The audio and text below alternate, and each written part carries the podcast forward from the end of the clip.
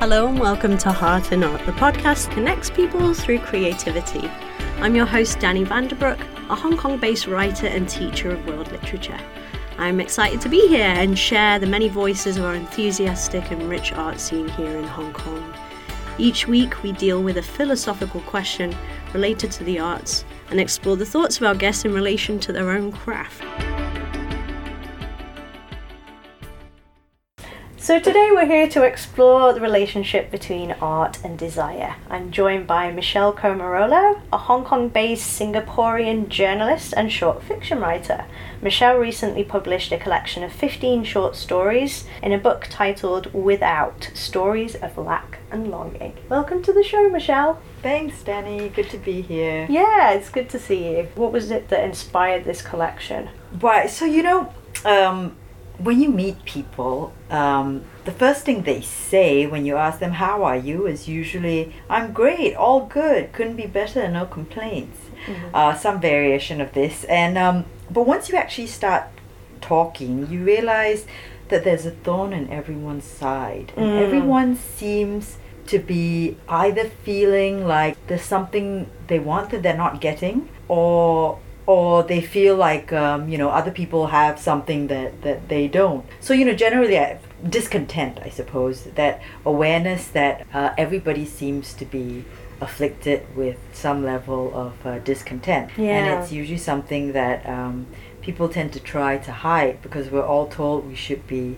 happy and grateful, right? Or right. we should, you know, uh, count our blessings, and uh, we're not supposed to focus on uh, on the things that, you know, we we don't have, and that when happy we don't have. Yeah, we're also taught to follow that script, aren't we? Yeah, so, yeah. You know, when you ask someone how they are, if they actually started to tell you really, you might get a bit yeah, of a shock. Yeah. So the stories are um, they're set in uh, different cities. Yeah. Uh, yeah. Athens, Toronto, Hong Kong, Singapore, London, Boston, and uh, and the the characters in the stories are all in one way or another held back. Okay. Um, yeah. You know, that, or they're trying to be who they think they should be, um, yeah.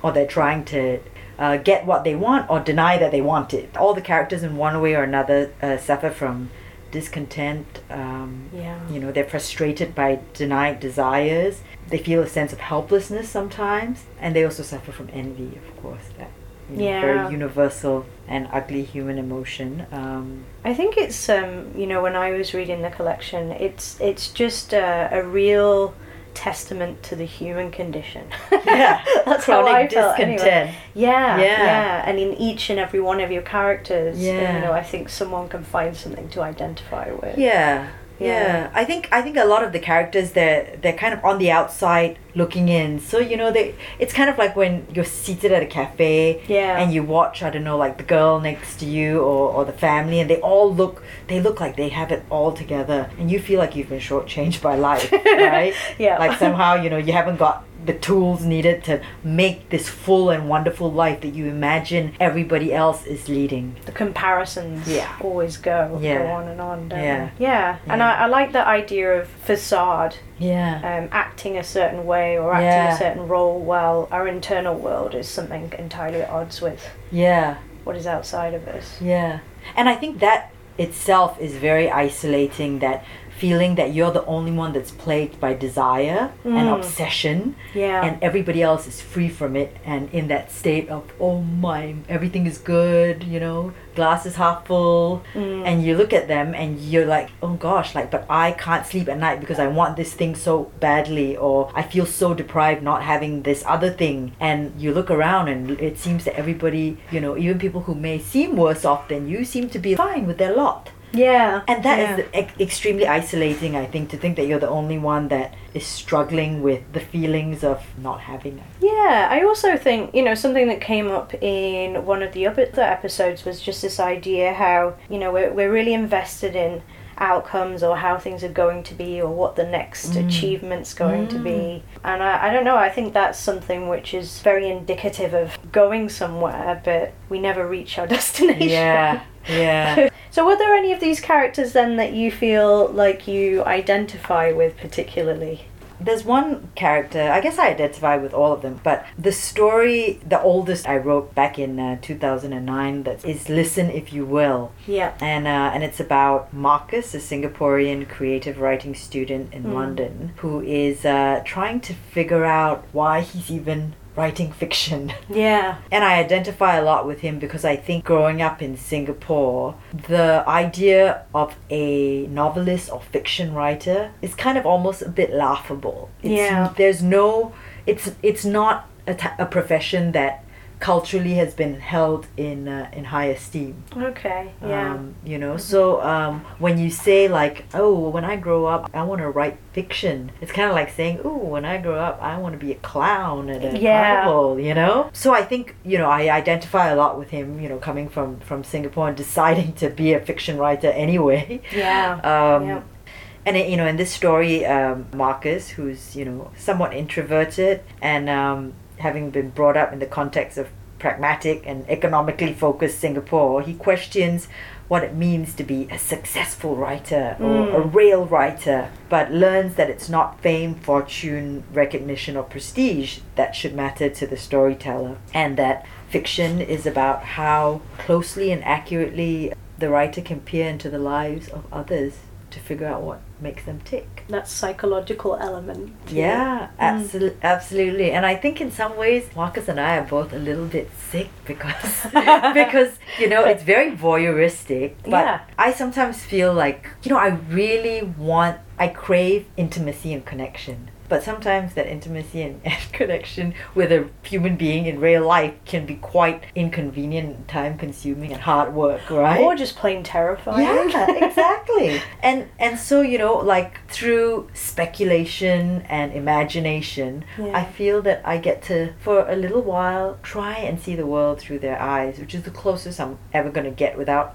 all the, you know, the risk that are involved when real human beings get close. Yeah, you know, yeah, I, that's an interesting yeah. idea. Yeah. And I'm just thinking back to, you know, this this perception that people have of artists mm-hmm. and, you know, wanting to be an artist, and parents, um, not just in Singapore, yeah. but I think it's a global phenomenon.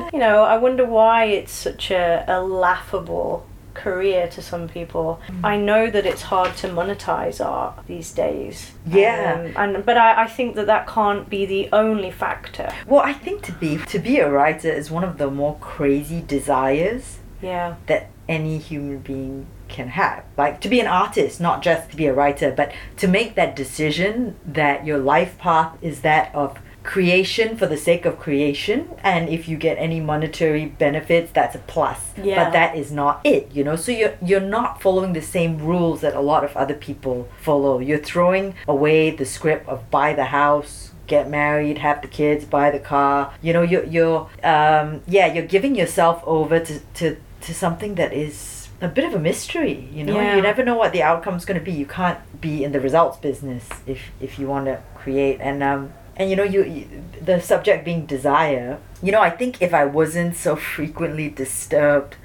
by things by, and dissatisfied by by the way I am, yeah, uh, you know, if I was born like maybe more psychologically or emotionally resilient, you know, a bit calm, more calm and positive, maybe mm. I would be a writer.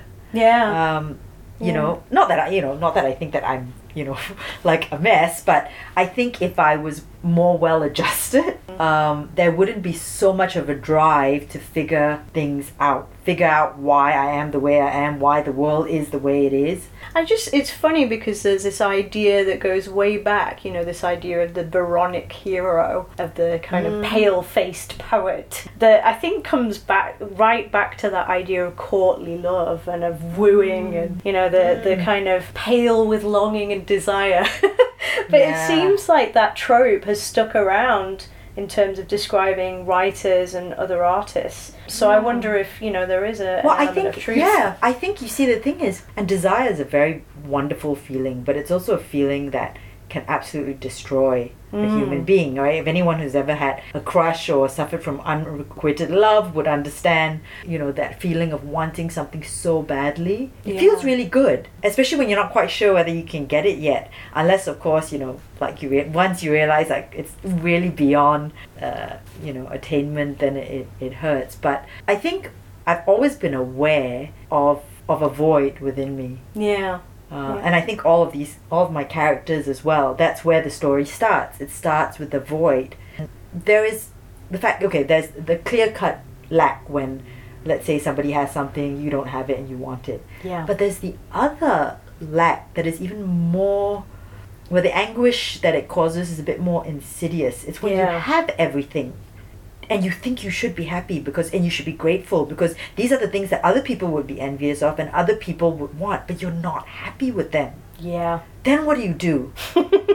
that's that's the million dollar question. You know what I mean? Yeah. So it yeah. it just goes to show that it doesn't have to do with the ex like that feeling of discontent does not have to do with the external and what we attain mm. or or you know the the the next achievement. It's it's not about that. It sits within us. Yeah. I'm acutely aware of it within myself, which is why I have to keep writing, because that void is cold and it's empty and it's dark and it's inhuman. And when I write, I feel that I'm lighting a match to That's kind so of try and and warm it up a little bit, give it some light, make sense of it, you know, see what lies within and how I can maybe close it up a little bit or make it smaller.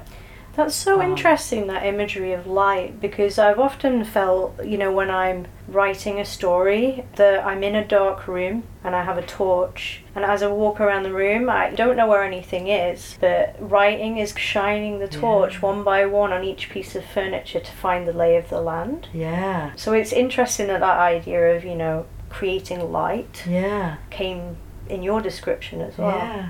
Makes me think of, I did this online course on screenwriting mm-hmm. and it was for people, like people who were experienced writers right through yeah. to complete novices. So they took it right down to the bones uh, and the one of the lecturers said that the basics of any story boil down to your main character wants something.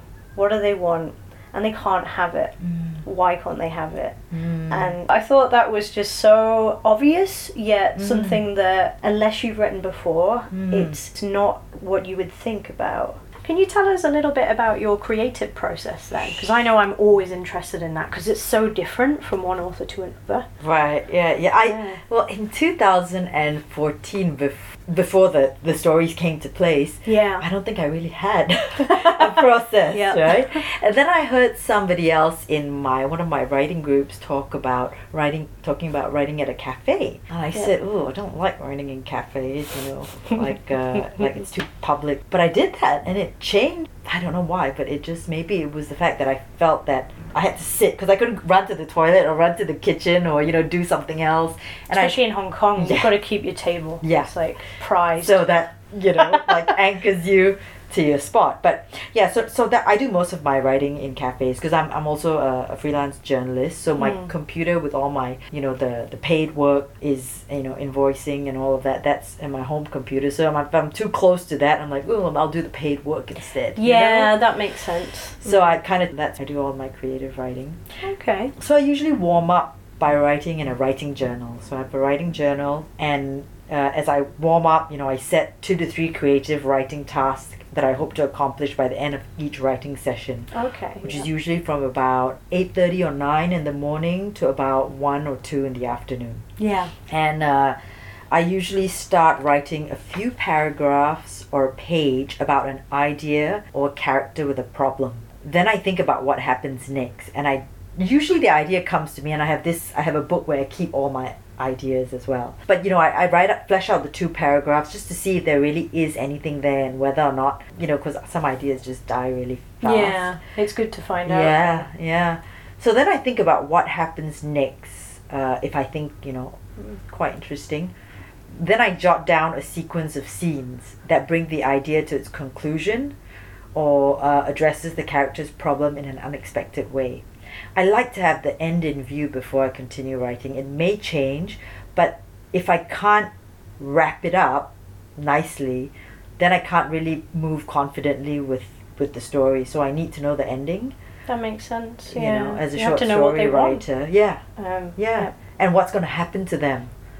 You know, do they do they come out of the whole experience enlightened and a better person, or do they get taught a lesson? Yeah. Do you know what I mean? It's kind of a bit Aesop fable-y, yeah. fairy tale. I mean, you know, short stories usually do have um, consequences, I think. Yeah, uh, for so the, that for the, the balance characters. Is restored. Exactly, yeah. Very much like a parable sometimes, even though I try not to, you know, have it be. But, you know, I just want to see what happens in the end, and then I can try and move to that. Uh, then I tried to write the first draft as quickly as possible. This can take anything from a week to three months, depending on my other obligation. Next, I send it to my three writer friends for feedback. Mm-hmm. Once I receive their feedback, I rewrite the story, and then I submit it to them again. They're a very patient bunch. And then I receive their feedback, and I rewrite it again. Then I leave it alone for a while, and I revisit it maybe a month, a few weeks, uh, a couple of months later. At this point, I us- can usually decide whether the story is good enough to continue working on or whether I should chuck it. Yeah. And if I decide it's worth keeping, then the revising process takes a really long time. There have been some stories that have had more than twenty versions. And then I just keep doing that till I feel that the story is as good as it can be, and I put it in, in a folder, you know, for stories that I think are good enough to include in a new co- collection, or maybe I submit it to a literary magazine or uh, a fiction anthology. Yeah, it's, it's just the theme. It just occurs to me, you know, you know, people say I, I can't write, but I, I don't know if people know just how much work goes into revising and mm. how many revisions there are. Yeah, it's just like real resilience and, you know, this kind of ability to like plow on. Yeah, but the thing is, it's only worth it. It's only worth the effort if you know that the seed has potential. Exactly. To, you know, if you've got like something that has potential, which is why I, I let it sit, because I think it's it's also, I've had quite a number of stories that I've reworked and reworked and, and then I'm just work. like, no, they're no good. You know? yeah. Um, but you know when you have a good one. It's like usually. The magic beans. Yeah. Jack and the yeah. beanstalk. yeah. And then it doesn't matter how, how much work it takes, because you're you're invested. Yeah. You know? Yeah. And the friends help, because they're usually the best sounding board. Yeah. If they're entertained, you know, you're you're on track, right? It's true. Yeah. If they're kind of like, eh, uh, mm, then it's like, uh, then you know, maybe right? maybe start something else. They have to be good friends though, because you know, honest. You don't want someone just kind of telling you everything's great. Yeah. That's not useful. No, not at all. As nice as it is. So we're coming to a close. I wish that yeah. I could talk to you more and ask more questions. Can you let us know where we can look to find your work? Yeah, here in um, Hong Kong, yeah. Without is available at Bookazine stores and I F C in Princess Building. Okay. Bleak House Books in Kowloon. Mm-hmm. And Buy Bookstore on Lantau Island. Oh, okay. So uh, the ones who are a bit further out. Yep. That's right, and uh, it's a really cute bookstore actually. Yeah, but, I've not yeah. been to that one. Nice. They have uh, they have uh, readings there on, on the weekend. Ah, so, okay. And uh, in Singapore, it's uh, available at Times Books, actually Select Books, and Kinokuniya bookshops, and it's also available in paperback and Kindle format through Amazon. Wonderful. So we can reach a global audience. Please do. Without Stories of Lack and Longing. Please yeah. do pick up a copy if you're interested in short stories. There's definitely something for everyone in there. Thanks so much for coming Thank on the so show. Thank you so much, Danny. Thank you. We hope you enjoyed today's show. If you'd like to join in the discussion, have questions or comments, please post on our Facebook wall at fb.me forward slash heart in art 2019. If you love art and would like to take part in the show, contact us at m.me forward slash heart in art 2019. I've been your host, Danny Vanderbroek. Thank you for listening, and see you next time.